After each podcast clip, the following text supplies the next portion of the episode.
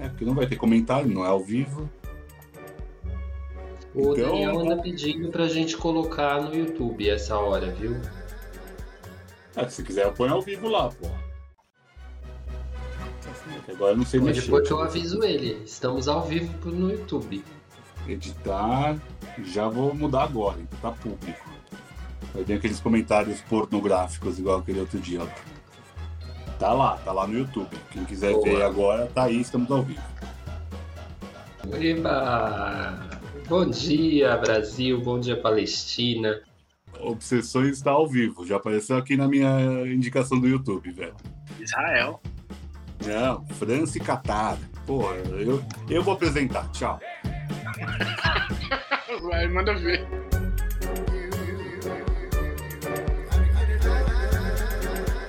Bom dia, boa tarde, boa noite, planeta Galáxia, Palestina, faixa de Gaza, vocês estão nos ouvindo aí. Estamos diretamente de São Paulo, falando sobre um filme palestino. Sim, primeira vez aqui no nosso podcast, um filme da, da região palestina, da faixa de Gaza. Também é um filme, uma, uma coprodução francesa e, e catari. Também já pensando na Copa do Mundo no fim do ano, a gente falou, vamos pegar um filme do Catar. Mentira. A gente está falando hoje sobre Degradê, Degradê, sei lá. Alguém francês colocou o nome Degradê, ficou Degradê, maravilhoso. Um filme dos diretores Arab e Tarzan Nasser, dois irmãos lá da região mesmo, da Palestina. E é um filme que está disponível no Reserve Movision e no Sesc Digital. Pelo menos enquanto estamos gravando. Saiu do Sesc Digital, Vitor. Não, não está, então vou voltar. um filme que está disponível no Reserve Movision para você ver. Talvez você não tenha visto esse filme, é um filme que passou realmente muito batido. Mas o Leandro vem com essas né, provocações maravilhosas e a gente está aqui hoje falando sobre este filme, o Fernandinho está aqui ausente, mas eu acho que ele está presente, inclusive, para ler a nossa sinopse do dia. Fernandinho, você pode fazê-lo, por favor? Posso, calma aí, rapidão, eu estava pegando cigarro ali. Cigarro é mais importante do que a sinopse, vamos lá. Degradê é uma palavra francesa, muito francesa essa palavra, tipo demodé, né? Palavra horrível. Tem uma música que passava na MTV do Marcelo Adnet que chama Se o Meu Pau Fosse Maior, que é tipo uma brincadeira que ele faz com os Backstreet Boys. E aí, num determinado momento da música, ele fala: Nananani degradê, nem usaria a palavra degradê se o meu pau fosse maior. Desculpa, cara, essa sessão imprópria, momento impróprio, mas não podia deixar passar, porque realmente é sensacional. Deixa eu achar aqui, degradê. Porra, não tá, ah, não tá no HBO, né? Tá na reserva. Calma aí. Brasil, é assim mesmo. Quem sabe, quem sabe faz ao vivo. Oi. Vamos lá, vamos trabalhar. Sinopse. Um dia de verão na faixa de Gaza. Hoje, a energia elétrica está ligada. O salão de beleza de Christine está cheio de mulheres. Uma noiva, uma grávida, uma religiosa, uma divorciada amargurada e uma viciada em remédios tarja preta. O dia de lazer é interrompido quando tiros irrompem do outro lado da rua. Uma família do submundo do crime roubou o único leão do zoológico de Gaza, e o grupo terrorista Hamas decidiu que chegou a hora de acertar as velhas contas. Presas no salão, com a perspectiva de morte cada vez mais próxima, as mulheres se perguntam: como será o fim desse dia? Ótima sinopse, hein? Muito boa. Foda, foda. Muito boa. E o filme é isso, é bem. É apenas no ambiente, basicamente, né? Só se passa dentro do salão de beleza da Christine, que a Christine também é uma mulher que vem da Rússia, né? Ela é, casou-se na Rússia e veio morar é, na faixa de Gaza, e ela é essa cabeleireira, que meio que é, a, é, é o ponto central, mas todas essas histórias de todas essas mulheres que estão dentro do, do salão, passando esse dia, entre aspas, de folga, é, são confrontadas. Então, ali a gente vai ver sobre política, sobre o papel da mulher na, na sociedade, sobre os tiros que estão saindo lá fora, sobre homens, é, sobre a maternidade, sobre os vícios, sobre o que também está escondido por debaixo daquelas burcas. Eu vou perguntar primeiro para o Leandro. Leandro, por que você trouxe Degradê a Baila, meu amigo? O que te chamou a atenção? Foi um filme que eu coloquei e não consegui parar de ver. Então, falei, é um, é um bom filme. E o que talvez me tenha chamado a atenção no filme, de primeiro momento, é a tensão que é colocada. Isso é um, é um, é um fio que eles conseguem puxar e que talvez, vendo o filme, você fica na tensão, porque é uma tensão que eu, nessa existência, não quero sentir, provavelmente nunca vou sentir. Esse estado de alerta constante né? O que, o que deve ser viver na faixa de Gaza e lá você vive na faixa de Gaza, mas você vai comprar pão, você vai no cabeleireiro, você cria os seus filhos. Eu, eu acho que isso deve ser uma coisa tão louca de você assimilar, mas que também quando você assimila isso vira o seu habitual, o que é que você vira como pessoa? Então, o que chama atenção no filme é justamente o fato dele ser, para mim, claustrofóbico, porque é o tempo todo dentro do salão de cabeleireiro, que é muito pequeno e tá lotado, assim, tem, acho que tem 10 mulheres lá dentro. E o fato de que essa realidade, ela pressiona o ser humano, sabe? Você não consegue ver é, ninguém ali que transcende dentro de um lugar de violência.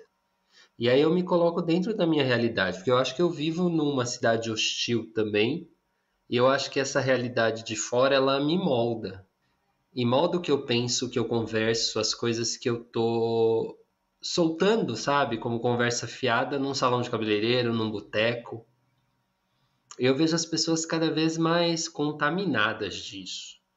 Então eu acho que isso ele consegue captar as conversas triviais num lugar que está em guerra desde que eu nasci e vai continuar em guerra depois que eu morrer. Se eu não morrer na guerra, como civil, como uma mulher que vai no salão de cabeleireiro.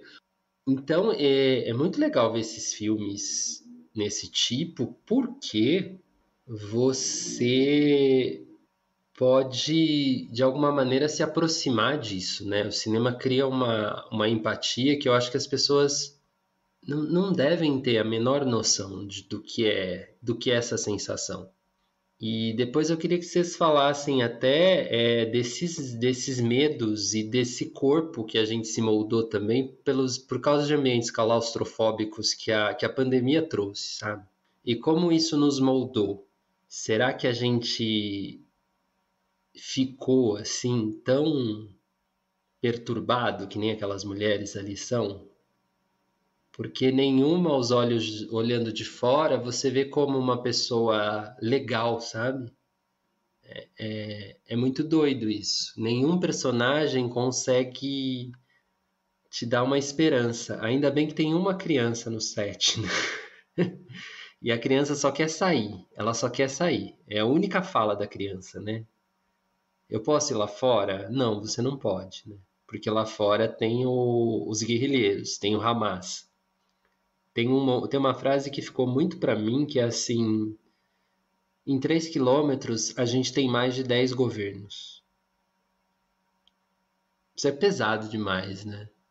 Então é um filme que ele começa leve, ele começa claro, ele começa na conversa ali trivial de salão de cabeleireiro, do que a gente imagina que é o feminino, do que a gente imagina que é uma fofoca, né? Tem personagens muito muito calcados no tipo, né? Tem a grávida, tem a apaixonada, tem a resignada, tem a, a mulher amargurada, tem a religiosa, e elas vão compondo essa, essa trama dessas mulheres que vivem ali, né? Sob, sob a guerra. não podendo sair, não tendo energia elétrica quando elas precisam e de alguma maneira se alienando dentro das suas das suas maneiras de se portar no mundo. Porque quando você está num país em guerra, o que você se apega? Você vai se apegar à sua micro-história? Talvez. Então eu acho que é um filme de microcosmo. E eu acho isso demais no cinema. Talvez não seja o melhor filme nesse sentido de microcosmo que eu já vi, né? Mas é um filme que traz essa ideia de que essa pressão de quem vive alerta, né? De quem precisa estar em guerra, mas precisa casar e se arrumar como noiva. É, o, o que é isso, né? E queria perguntar para vocês, vocês me dão pistas de por que o filme chama Degradê, já que vocês falaram tanto da palavra que é francesa e tudo mais. Eu vou jogar essa pergunta para o Fernando. Se vira, Fernando. Cara, não. Primeiro, a minha, minha resposta mais rápida acho que seria por causa do corte de cabelo, né? Porque em um momento do filme ela fala se quer que corte aqui e tal, degradê e tal. Acho que seria isso, assim. Não, não pesquei mais nada. As ilações aqui vão ser dos senhores. Eu vim aqui ouvir mesmo hoje. Realmente ouvir. Mas é bom ouvir porque, tipo, a impressão que eu tive do filme é que eu entrei e saí de um filme, tipo, meio bem normal. Meio que banal, inclusive. Não banal no sentido mal da palavra, mas cotidiano, tá ligado? Pelo menos para elas. Eu senti a impressão de que é, é um filme. Não é um filme ruim, at all. Não é um filme ruim, não é isso. Eu não dormi, tipo, não fiquei com sono tal. Deu um pouco de sono no comecinho, mas foi. Eu fiquei até o final entendeu? Eu, eu, me envolvi com a história. Mas eu não tive grandes islações. Uh, e, e, você, ou você, você não vê a guerra, você ouve a guerra, né? Essa, essa impressão de ouvir a guerra é, é diferente de ver, né? É uma guerra civil, um, um lugar onde você, praticamente toda semana você tem corte de luz, uma realidade bastante difícil. Uh, o filme me chamou a atenção por isso, principalmente. Quando o Lê fala, o Lê fala desse microcosmo, de fato tem isso, eu não tinha pescado, sabe? Tinha me passado direto, não tinha nem percebido. Mas não sei, cara, eu não. É, o microcosmo, Fê, eu acho que é, é a, a tentativa de mostrar no cinema as guerras particulares, sabe? Tem isso, é o ser humano em conflito a gente, a gente não vê a guerra de fora, mas a gente percebe a guerra de dentro. E eu acho que as atrizes são muito boas. Elas são muito boas, elas têm um jogo ali muito realista, sabe? E, e por isso você fala que é banal, porque as conversas, elas são banais, né? É. Eu, eu acho que eu gosto do filme porque é um filme de subtexto. Não tá no texto o texto é a, ela vai casar e eu, sabe, eu tô lendo livros e tal, tô lendo o, o como é o nome dela, que ela fala, ah, o Chikov, aí a russa, a russa corrige, Chekhov. né, Chekhov. Dostoiévski, ah, É, então são essas conversas, são essas conversas que a gente tem no cotidiano que revelam o que a gente é, sabe? Eu acho que tá atento ao subtexto, não de uma maneira assim, como se diz, desconfiada de tudo, mas está atento ao subtexto das relações cotidianas é uma coisa importante para o momento que a gente vive até, né? Para as reuniões de família que a gente tem, né? É, no sentido de que não dá para ser inocente, né? Ingênuo e achar que o que está ali por baixo não é realmente muito pesado. Né? Tem, tem a guerra ali. Né? E, e essas pequenas guerras, elas, elas acontecem. Cada mulher ali com a sua, cada um com as suas questões, as suas dores, né? A, as mentiras e também uma esse subtexto que eu falo parece que é uma necessidade de encobrir uma realidade muito dura. Eu sei que eu tô filosofando muito no filme, mas é porque eu, eu vi uma segunda vez.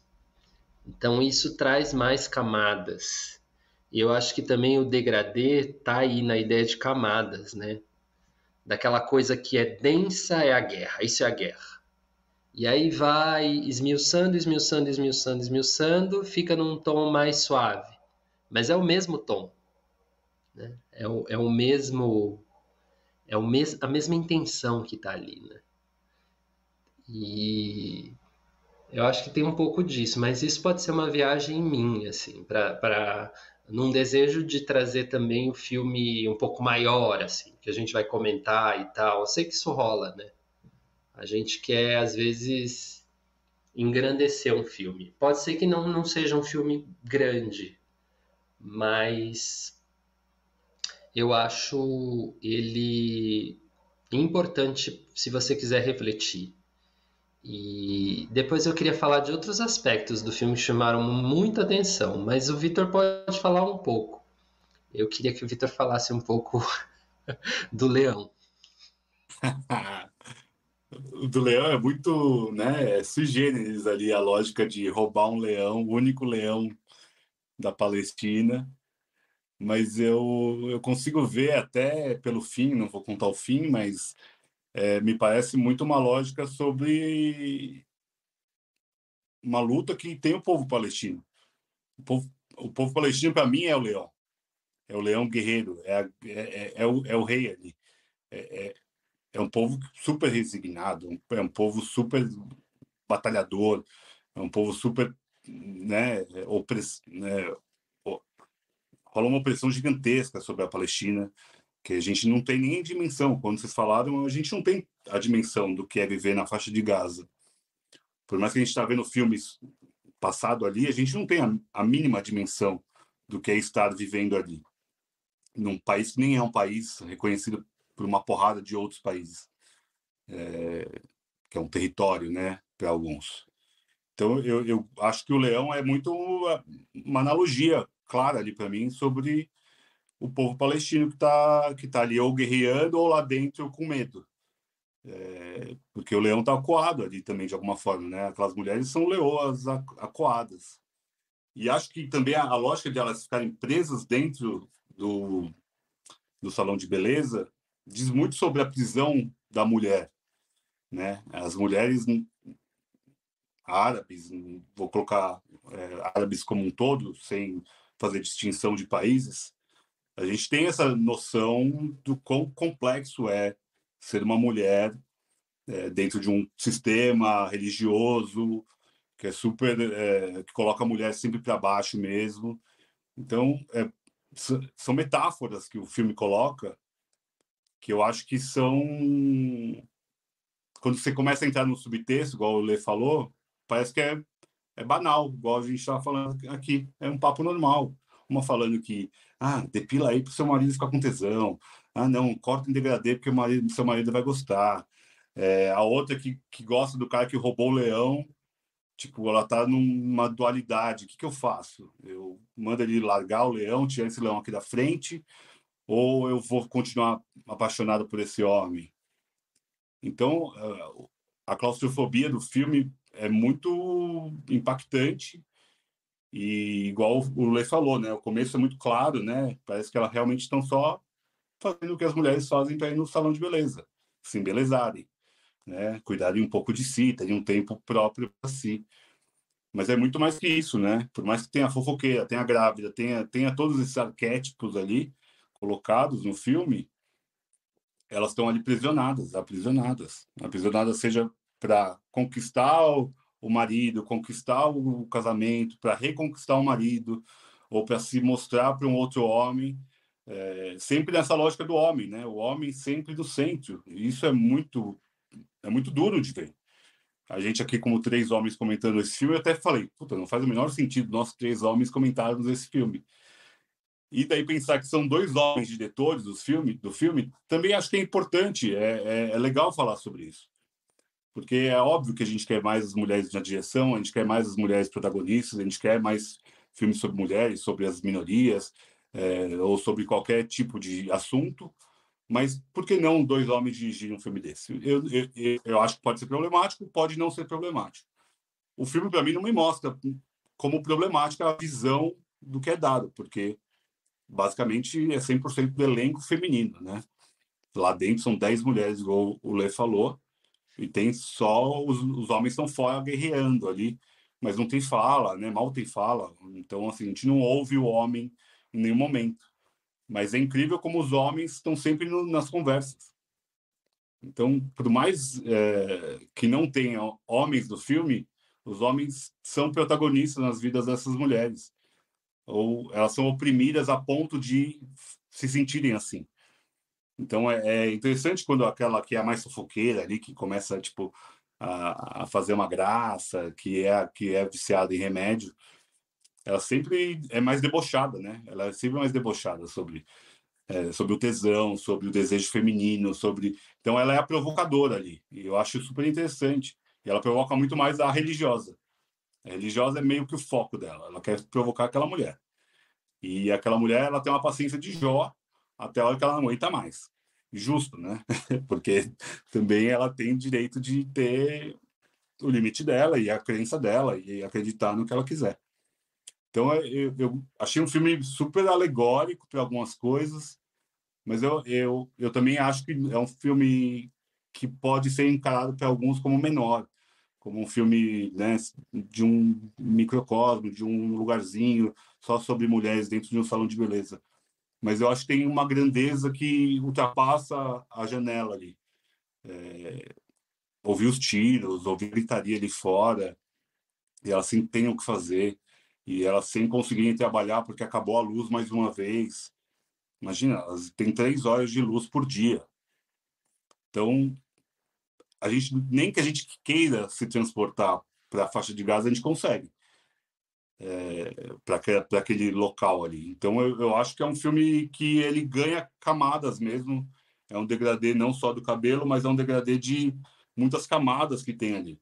Eu achei um filme bem bem instigante, assim, sabe? Bem provocador, bem, bem interessante mesmo, porque é a luz e sombra, é, é o espelho que é a verdade não é a verdade, é, e são dez microcosmos ali, de uma criança até uma religiosa, é, uma grávida que está prestes a parir, é, me deu ali, falei, puta, vai nascer essa criança aí, fudeu, velho.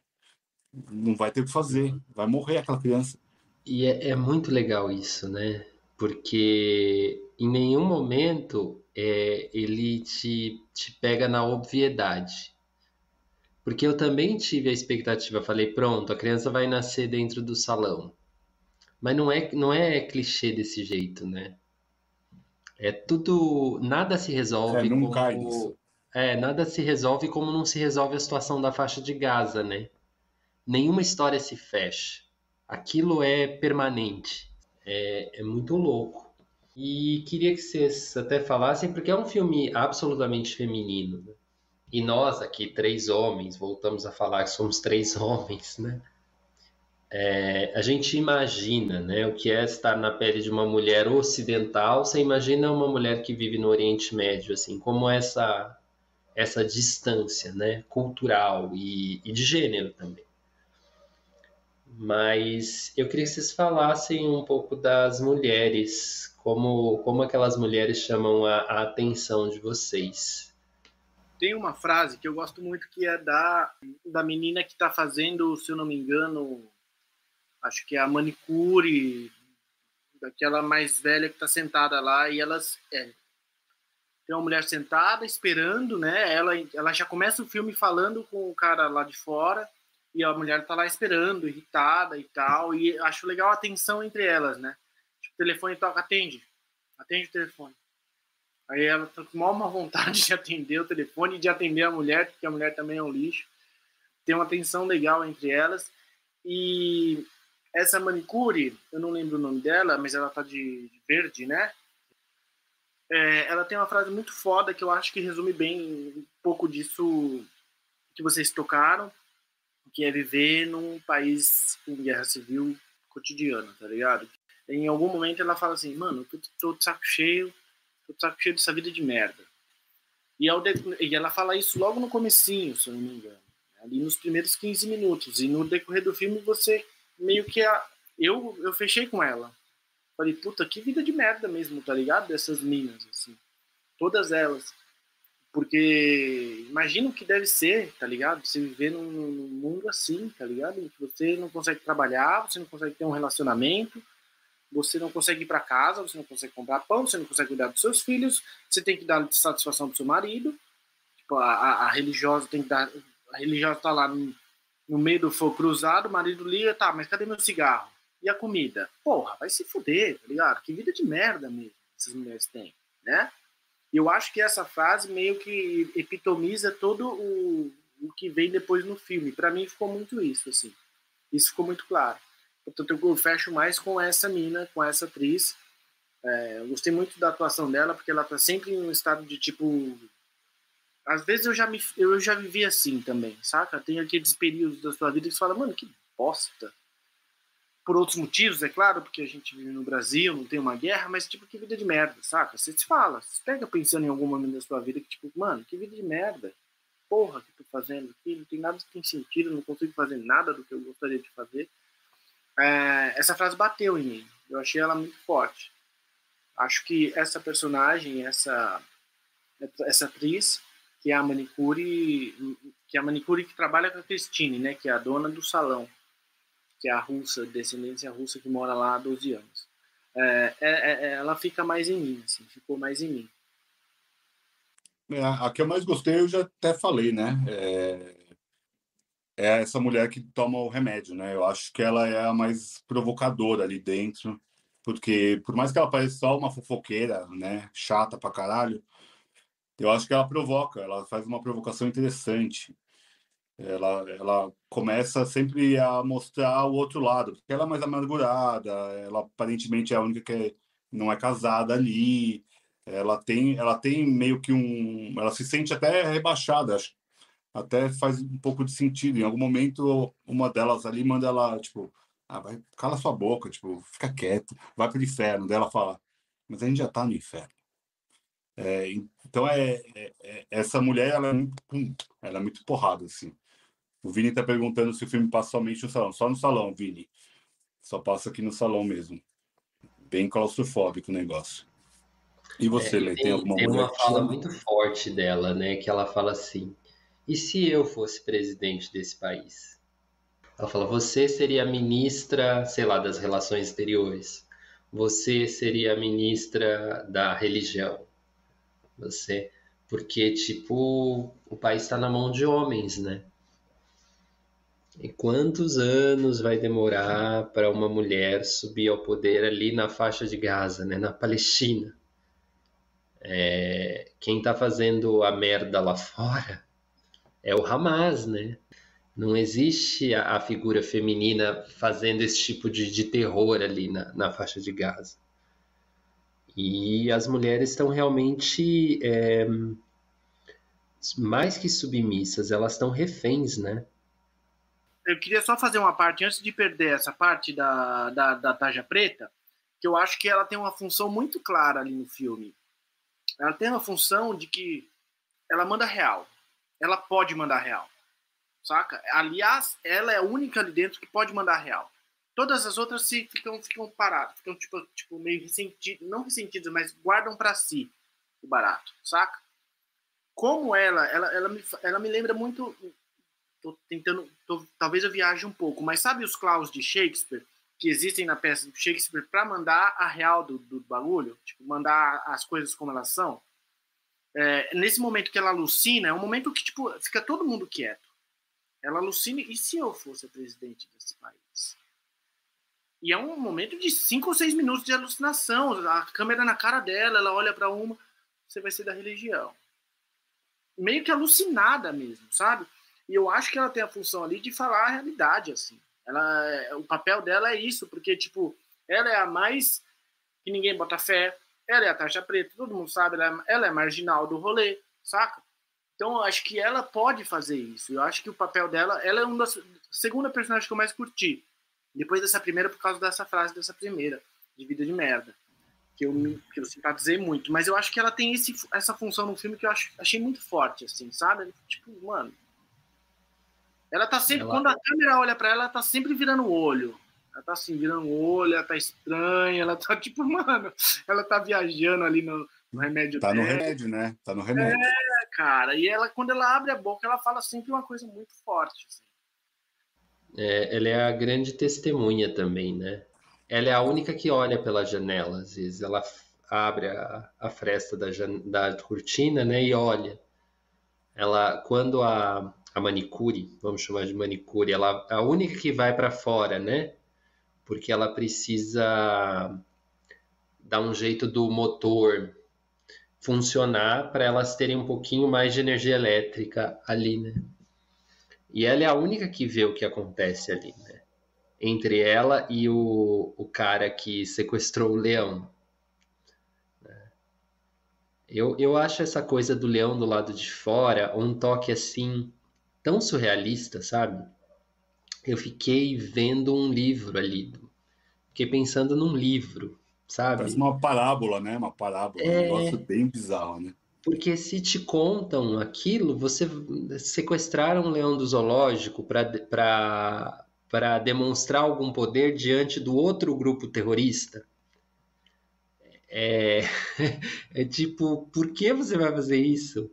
E aí tem um, um livro do, do Saramago, né? Como é que chama? A Viagem do Elefante. Me lembrou muito esse livro que toda a metáfora do livro é o elefante, né? Que eles têm que fazer uma viagem do elefante, porque um. Não lembro bem, mas um, um rei dá o, o, o elefante de presente para outro rei. Aí uma, uma caravana tem que acompanhar o elefante por toda a Europa até ele chegar no seu destino. Esse é o livro. E aí tudo que é carregar um elefante andando montanhas, andando, vai, vai, vai é, desencadeando, né? Acho que não é nem uma caravana, era do tempo que se andava de carroça mesmo. E me lembrou esse, esse, esse livro do Saramago, porque, e é um livro maravilhoso, super recomendo. É, a Viagem do Elefante. E, que e o surrealismo lindo, né? que isso traz. Que menino né? lindo o surrealismo que isso traz. Foda, e tem né? uma coisa que é lindo ali também, é a simplicidade do filme. É, é, eu acho que é muito complexo para as atrizes fazer o que elas fizeram. Tem uma cena que é da divorciada, que ela, assim, é primorosa, cara. Que ela, ela olha no espelho assim e ela, ela passa o batom, sabe? Eu acho que eu nunca vi não lembro de ter visto alguém fazer aquele gesto com tanto significado, sabe? É, quando o gesto de cobrir, de dar uma cor no rosto, sabe? Quebra aquela ideia da crueza do mundo, assim, da monotonia. É, e quando sabe aquela coisa que tanta gente diz que funciona? que é você olhar no espelho e dizer coisas para você, para que você se motive, para que você se anime a viver, sabe? É... Para algumas pessoas isso funciona bem. Funciona você relacionar aquela imagem com uma pessoa que é feliz, bem-sucedida ou o que seja, né? Não vamos não vamos criticar o mecanismo de ninguém assim, porque cada um sabe da sua subjetividade, cada um sabe o que passa e como sai disso. Você sai disso também pela subjetividade, né? Não é lógico sair disso e não é objetivo. Então, quando ela passa esse batom assim e dá cor na boca, assim, gente, eu pirei naquilo. Eu pirei naquilo. É, para mim é, é, o momento, é o único momento de esperança do filme, sabe? E e essa coisa do, do feminino, sabe? Da maquiagem. Quantas mulheres vão dizer assim que só disseram para elas que elas estavam bem, nossa, como você tá bonita, no dia que elas estavam maquiadas, sabe? Assim. É, depoimento de amigas minhas mesmo. Ela fala, nos dias que eu estava mais destruída, falavam para mim que eu estava muito linda. Porque tinha uma, uma coisa cobrindo meu rosto, né? Uma máscara, né? É. Me E é lembrou um pouco cor, a, saúde. aquela cena da Juliette Binoche no Cópia Fiel. Que, que ela também Linda tem uma cena no espelho que ela tá se maquiando, Mano, não é? É, é, e é uma coisa que assim, é, eu acho que uma mulher sabe o que ela, o que é aquilo. Nós homens temos um pouquinho mais de dificuldade de saber, embora tenhamos sim que cultivar nossa nossa alma feminina, nossa parte feminina. Mas é linda aquela, aquele gesto é maravilhoso. E se você não olhar, vai passar batido. Vai passar bem batido. É, enfim, Tem, tem uma eu coisa na, nessa mulher né, do remédio e tal, que parece a mais louquinha do, da- do rolê, que me parece muito algo que, infelizmente, acontece muito com as mulheres, que é- são as mulheres que falam, que se posicionam e tal. Elas são taxadas de loucas. E é como eu tô falando dela, inclusive, agora, né? É a louquinha. Eu, eu mesmo já coloquei estereótipo nela, que é como as outras mulheres também a veem. Também a veem como um ponto fora da curva. É, é incrível como uma mulher que é forte, que ela se posiciona, nem que ela esteja ali, né, sob efeito de remédio ou não, mas ela, ela é o ponto fora da curva do comum ali, né? Ela não tem o, traço comum das outras, do casamento, de estar se preparando para se casar ou para estar esperando o marido. É, ela, é, ela é o ponto fora da curva ali dentro. Então, ela é até meio que taxada de, de, de, de louca por aquelas próprias mulheres. É incrível como isso é recorrente, né? É, dentro da sociedade, tanto a nossa, ocidental, quanto lá, a oriental, né? Que a gente está vendo no filme. É, queria usar um pouquinho dos conhecimentos do Fernando de geopolítica e falar um pouquinho da faixa de Gaza, é, do Hamas. É, se você não souber muito, meu amigo, não precisa se se esforçar tanto, mas pelo menos o que você sabe, ano passando, para fazer um, uma farofa para a gente aqui, nosso Cara, diplomata. pegaram, vocês não pegaram, faz tempo que eu não estudo. Estudar é importante. Mas ali a gente tem um conflito, né? Ali o conflito é mais antigo, assim, basicamente aquela região é onde Jesus nasceu e e Maomé também passou por ali e tal, e ambos os povos reivindicam ali. Né? Antes dos judeus irem para a Europa e sofrerem o Holocausto, eles viviam naquela região, só que aquela região foi ocupada por árabes palestinos, que se, se ficaram na Palestina, e aí depois de 45, com o fim da, guerra, da Segunda Guerra Mundial, os judeus voltaram para Israel, só que ali vivia um outro povo de outra cultura, que falava outra língua e que tinha outra religião. Uh, e isso tem uma questão também territorial, né? O povo estava naquele território. Isso criou conflitos, né? É, e aí Israel é, acabou se emancipando, crescendo territorialmente através de várias guerras e acabou ocupando aquela região ali a faixa de Gaza é uma terra, uma faixa dentro da Palestina em que é controlada por árabes, né? Por palestinos mesmo. E dentro dessa guerra você tem as facções dentro da própria Palestina que reivindicam o poder, que é o Hamas, o Fatah e tudo mais. E essas organizações conflitam entre si porque elas detêm o monopólio do, da violência, elas que controlam o país de fato, elas que controlam as escolas, elas controlam a saúde, entende? E são homens, sobretudo homens, é, que tomam conta do país. Isso, isso fica refletido no filme muito claramente, né?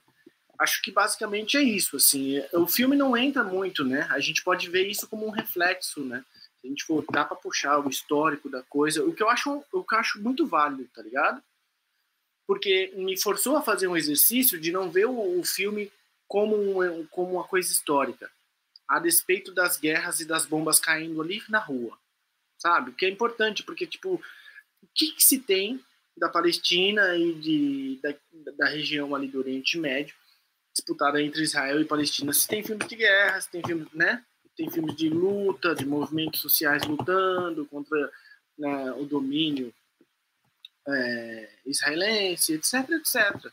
E esse não é um filme que fala propriamente disso. Isso não é o tema. O tema é outro. O tema talvez seja o povo palestino com a sua luta cotidiana de viver numa guerra constante. Acho que esse é um tema do filme que o filme traz, que é metaforizado agora que vocês falaram. Eu consegui entender melhor pelo leão, de fato, tenho um acordo com isso. É, e da vida das mulheres nessa sociedade também. Então eu acho que é um pouquinho disso, assim. Algo é legal também, tem uma, uma, uma não uma crise de identidade das gerações ali, né? Cada geração meio que parece ter um olhar sobre a guerra, sobre a, a própria feminilidade. Eu acho interessante essa, né? Tem uma criança, né? Uma única criança, uma mulher que está prestes a se casar, que está sempre buscando a referência, tipo, será que vai ficar bom se eu cortar o cabelo? Será bom? O que, que será que eu faço? Então, super indecisa, e ela está ali quase, né, se maquiando para casar, né, pelo menos é o que dá a entender o filme. É, outras que já passaram pelo casamento, estão casadas há bastante tempo. É, a religiosa, que é essa mulher abnegada pelo marido, que está lá, é, né, pressionada por ele ligando o tempo todo para comprar o cigarro, para como, como, que eu vou comer se você não vier para casa. Então, é, ver essa emancipação de algumas, outras não. É, eu acho interessante, essas, por mais que não tenha nenhuma rixa sobre gerações, né, não há uma, uma guerra geracional ali, mas eu acho que fica um pouco claro, tem um pouquinho de cada coisa ali. É, por mais que sejam 10 mulheres ali dentro, a gente nem entre tanto nas 10, né? Não, não tenha protagonismo das 10, é, sei lá, uns quatro, cinco que meio que aparecem mais, que a gente conhece um pouco mais, a gente entra um pouco mais na história. Eu acho interessante ter esse, esse contraste, né? Da, do jovem que quer sair, da menininha que só quer sair. Eu só quero ir, ir lá fora. E a mãe superprotetora fala: não, você vai ser comida pelo leão. Tipo, você vai ser morta pelo Hamas é, vai ser morta por esses homens que estão armados, é, que só sabem conversar na bala. Então, é, o que, que vocês acham? Vocês acham que tem ou poderia ter explorado um pouco mais também? Eu não sei, Vitor. Acho que o filme perderia a sua característica, que eu achei bem interessante se isso acontecesse. Porque tudo tudo está em suspensão, né?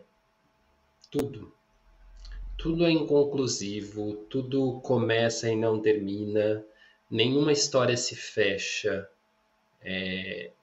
nenhuma história se fecha. Nem a história do leão. Alguns talvez vão dizer que a história do leão se fecha ali, né? em tudo que ele simboliza. E, e é muito impressionante ver um bicho como aquele, né? É muito, aliás, é muito impressionante ver bicho, né? Agora, quando você vê um bicho daquele porte e até um bicho daquele porte, eu tô talvez desviando um pouco do assunto, pode virar cativo, é, é um símbolo muito forte do, do, realmente da relação do povo. E aí torna o filme muito sério, né? É, talvez fique uma, um podcast muito, muito sério, porque o assunto é, é muito pesado e sem resolução. Acho que isso isso o filme traz, né? O filme mostra a violência sem trazer de fato é, essa violência escancarada, né? Mesmo quando você vê em algum momento ali uma pessoa que foi ferida, em nenhum momento nada é expositivo, nada é nada é explícito, sensacionalista. É trágico, é a tragédia. E, e eu acho que a tragédia tem que ser tratada como tragédia, né? Assim, a, eu acho que todo mundo também vivendo numa situação daquelas gostaria de se, de alguma maneira, se alienar em alguma coisa, né? Seja se alienar dentro da identidade que você criou, se alienar na religião, se alienar num relacionamento que não tem futuro, sabe? Se alienar na ideia de um casamento. Né? Então, não dá para viver aquela realidade, sabe? Sem esses. sem essas amenidades. E a gente não sabe o que aconteceu no final daquele dia, né? Como diz a sinopse. O que aconteceu no final daquele dia? Né? A gente termina sem saber. Então, não tem spoiler, mas tem uma expectativa aí para você que, que quer ver o filme. E acho que acho que é isso, gente. A gente falou até que bastante. É um filme para ver mesmo. Achei assim muito interessante. O trabalho dos cineastas, é, o trabalho das atrizes. Eu não sei como eles fizeram tantas tantas possibilidades de câmera dentro daquele espaço. Eu acho que eles gravaram com celular. Me desconfio porque ele consegue ângulos diferentes, ele consegue umas nuances assim de câmera e de posição. Você fala, nossa, como é que ele fez isso? Eles, elas, não sei quem estava envolvido.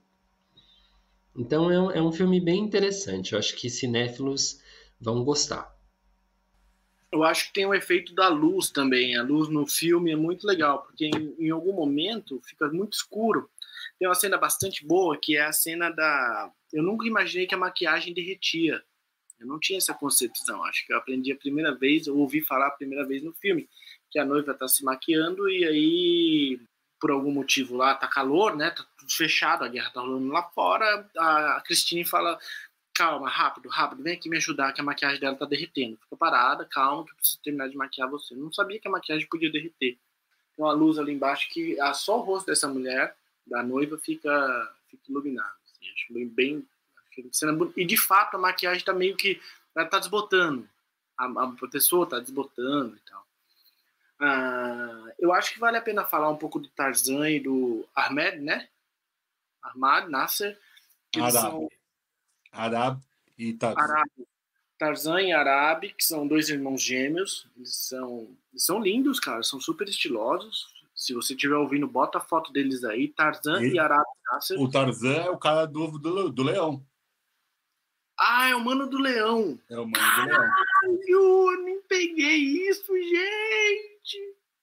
Não, você tinha pegado, Lê? Você, sabe, você, você tinha manjado, né? Caralho, gente, aprender esse Que merda.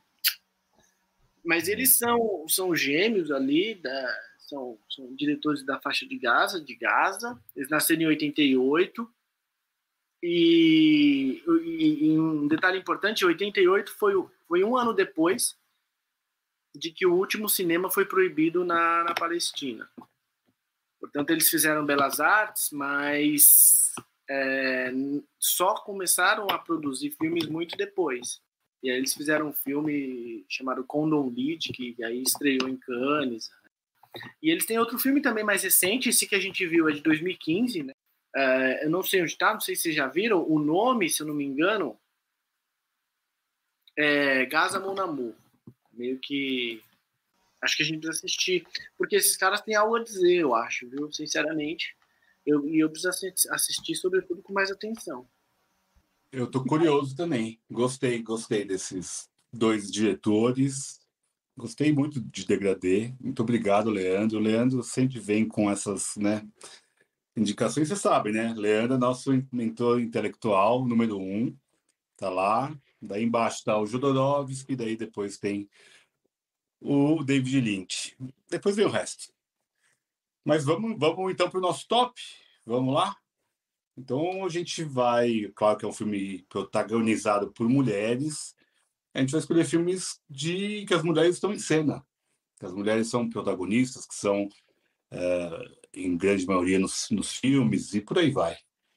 Fernando, nosso ouvinte, vamos começar com você, meu amigo. Caralho, eu tava olhando aqui ainda, mano. Mano, tô fudido. Se a Ju ouvir esse podcast, eu tô lascado. Porque, tipo. Quer que eu comece e vocês estudem um pouquinho? Vai, começa aí. Começa, começa, começa, começa. Péssimo top, mano. Só trago é... porcaria, mas assim, vai, começa aí, eu vou dar uma olhada aqui. Tá bom. Enquanto o Fernando vai fazer uma pesquisa, vai ficar melhor, porque já estava boa a lista dele, ele quer ficar melhor. Ele quer surpreender o Leandro, estou sentindo isso. É, eu vou começar então. É, eu vou escolher um filme que é muito parecido com esse, que é o Caramelo, da Nadine Labaki, que é libanês, que se passa também todo dentro de um, de um salão de beleza. É a mesma lógica, é, é muito parecido, para falar bem a verdade. Então, quando eu estava vendo o degradê, eu falei: caraca, isso parece muito, parece muito com o Caramelo, que é lindíssimo o filme, é lindíssimo.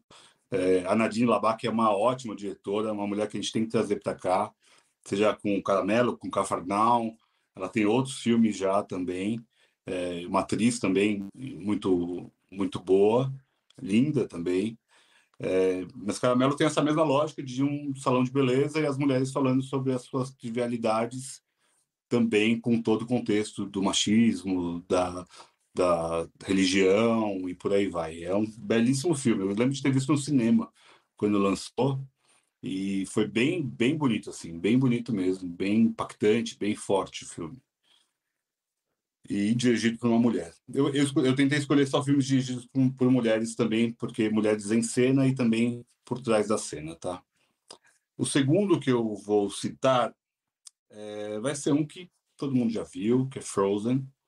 É, porque é uma mudança muito grande da Disney, por mais que tenha né, outros personagens homens ali no filme, é, um, é uma animação dirigida por uma mulher, co-dirigida por uma mulher, tem um homem também na direção, e tem uma das primeiras é, princesas que não tem um par romântico com um homem, é, que não precisa disso, que não busca isso, não é ponto focal do conto de fadas. Então, é uma mudança importante né, dentro da Disney, é, então, acho que é, é, relevante trazer uma animação é, com uma protagonista mulher muito forte, como a Ana, também tem a Elsa, né? A Ana e a Elsa são as duas irmãs. E a Jennifer Lee é a diretora, é uma das diretoras, faz com o Chris Buck é, a direção. O terceiro eu vou ficar com outro filme. Surpreendente, hein? Você, contava com essa, Fernando? Que ele ia trazer Frozen no rolê? Lúcias, né? Puta que eu pariu, porra! Agora, Dorme com essa, agora... Leandro. Dorme com essa. Que nível, hein? Que nível. Agora eu fiquei frozen mesmo aqui. Tô, tô aqui. Let it go. é, eu sou, eu sou uh, o terceiro eu vou. Obrigado, Lê, obrigado. Você é muito gentil sempre. Eu vou ficar com um retrato de uma jovem chamas, da Céline Sciamma, que é um filme francês, também dirigido por uma mulher, com duas mulheres protagonistas, um romance, né, é de duas mulheres, também proibido é, por conta, né, da opressão masculina ali, nos 1800 e tanto. É um filme belíssimo, belíssimo. É, é um filme que realmente a gente tem que trazer aqui em algum momento também, porque eu acho a fotografia do filme é maravilhosa, as atuações são muito boas. E a Celine Sciamma também faz filmes excelentes, é uma ótima diretora, que acho que vale muito a pena ficar de olho. Fernandinho, já deu tempo ou quer que eu enrolo mais? Não, vou falar, mas a minha eu vou falar rapidinho porque não, não importa nem depois, depois você traz o, as menções honrosas. Cara, olha, eu vou começar. Eu, eu, eu tenho dificuldade, todo top. Mas eu queria começar com, com um filme brasileiro, que é Que Horas Ela Volta. A Val, para mim, que é a Regina Casé, nesse filme mandou muito bem. Não só porque ela falou que mora no Campo Limpo, que é onde eu cresci, e é a segunda vez depois de Pichote que eu ouvi falar de Campo Limpo nos filmes, no cinema brasileiro. Fica aí um alerta para quem for fazer mais filme no Brasil, falar mais do Campo Limpo, porque o Boulos mora lá, inclusive. Quero deixar esse recado eu acho que ela manda muito bem. Vocês sabem que eu tinha problema com a Regina Casé. Nunca a vi, tipo, como uma atriz massa, assim, saca? E no Que Horas Ela Volta, me pegou na primeira cena, assim. O papel ficou tão bom com ela que, tipo, me convenceu muito e eu me tornei fã. Não deixe de assistir. Da... De quem que é? De Que Horas Ela Volta? Da Ana? Ana, Ana Mulaerte. Também uma mulher. Ana Mulaerte, é.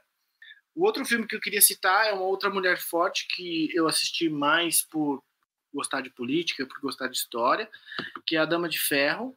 Como é que é o nome dela lá? Aquela mulher que vocês gostam lá? Eu esqueci, caralho, o nome da mulher. Ela interpreta a Margaret Thatcher no filme.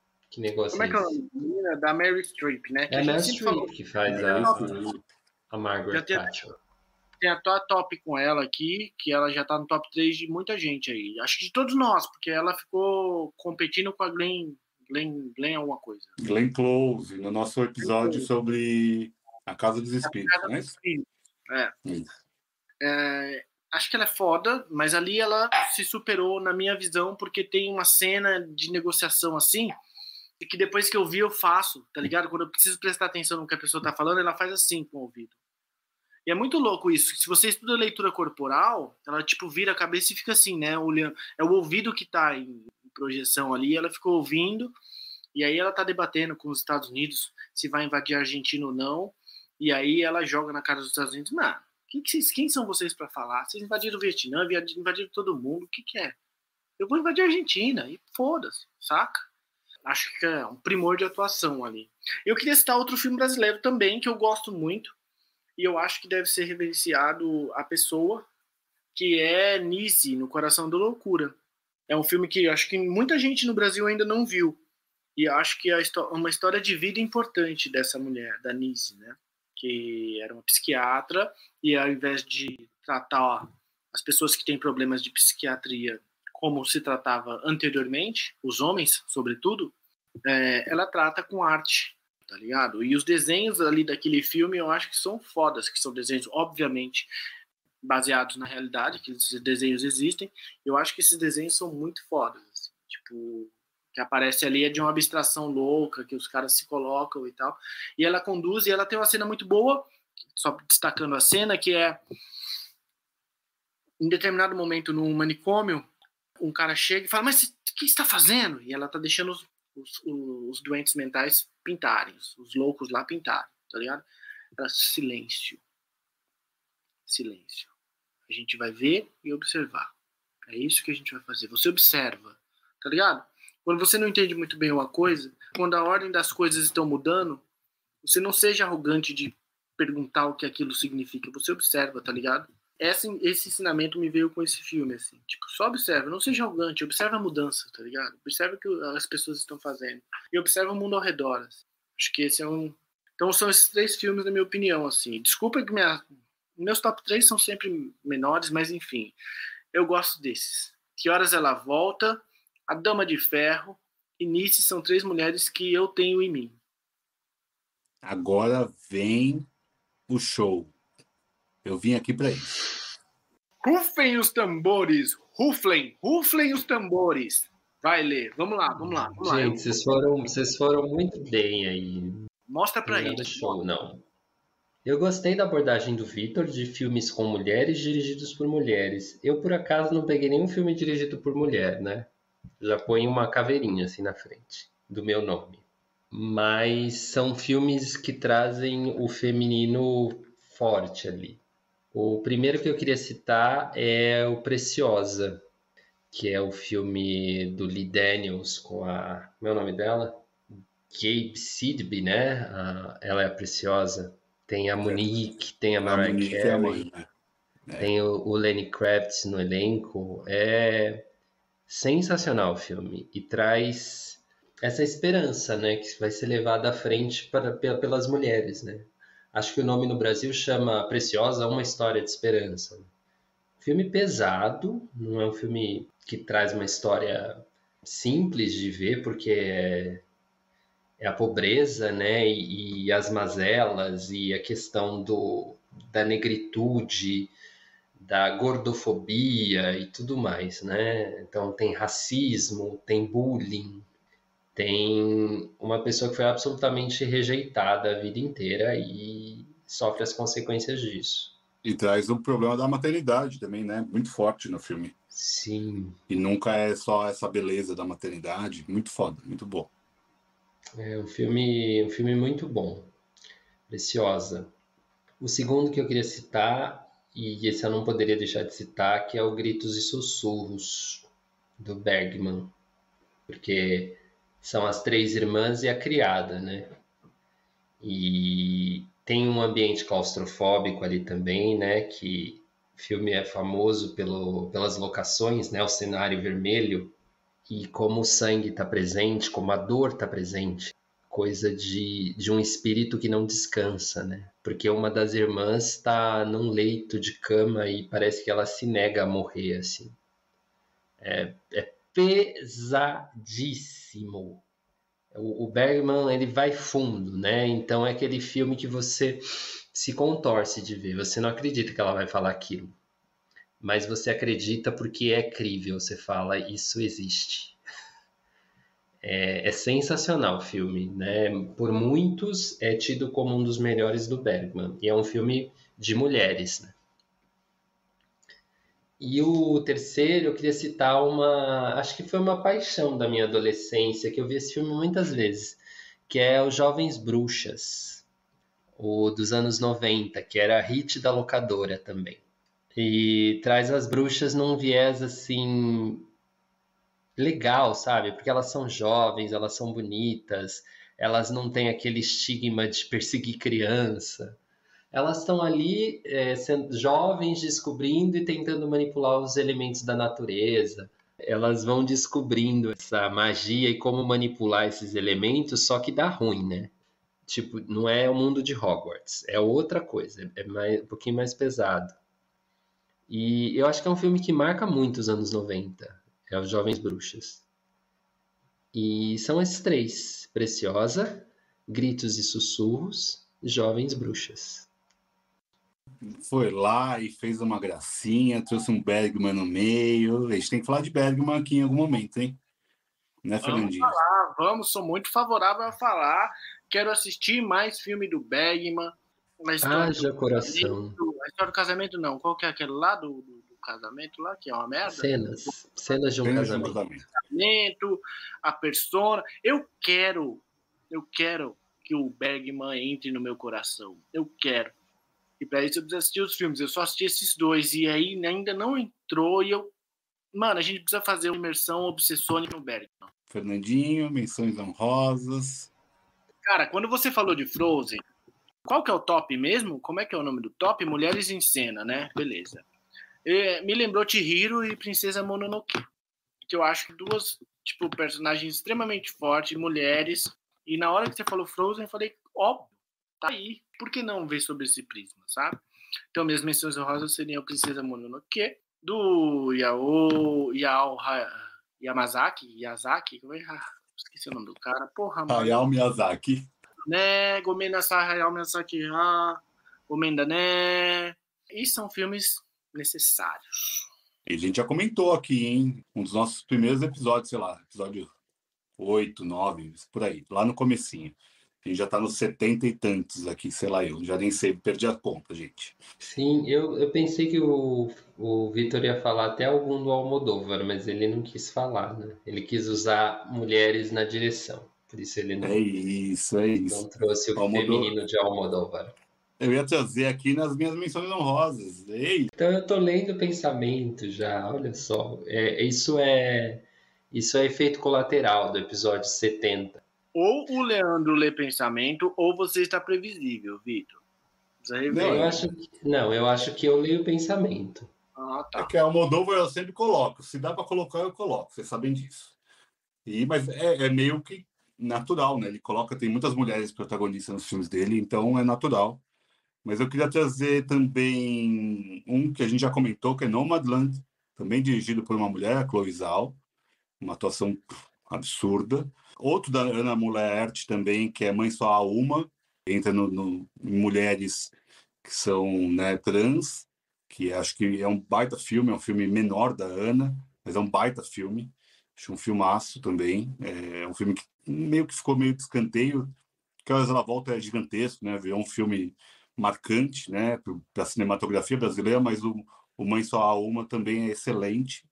E um que é mais novo, que é do ano passado, que é A Filha Perdida, dirigido também pela Meg Gyllenhaal, que fala muito sobre a maternidade, uma atuação absurda da Coleman, da Olivia Colman, que também é baseado no livro da, da Helena Ferrante, que também é uma mulher, que ninguém sabe se é uma mulher ou não é, porque ela nunca apareceu na história, Selena Ferrante.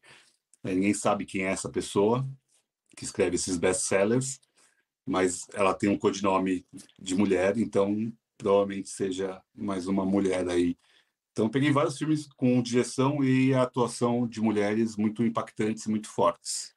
Que legal essa história aí, hein, vida? Essa mulher que, porra, mano, não sabia disso ah, aí, não. É, Helena Ferrante ela tem uma quadrilogia né, sobre a mulher é, italiana. E A Filha Perdida é um dos mais marcantes, acho que é o livro mais lido dela. É um best-seller gigantesco. Eu falo ela porque é, é isso, ela tem o codinome de Helena Ferrante, mas ninguém sabe quem é ela, ela nunca apareceu. Ela nunca deu entrevista? Nunca. Que brisa da é, hora. tipo um ghostwriter, mas ninguém sabe exatamente quem ela é. Não sei se já saiu, mas até onde eu sabia, ela nunca foi, nunca teve nenhuma aparição dela. Caralho, ela é tipo um Satoshi Nakamoto do Bitcoin, mano. Nossa, tipo mano, isso. Foda. E ela tem vários livros lançados, ela lança muito livro, assim. Nossa, é, é muito bom, muito bom.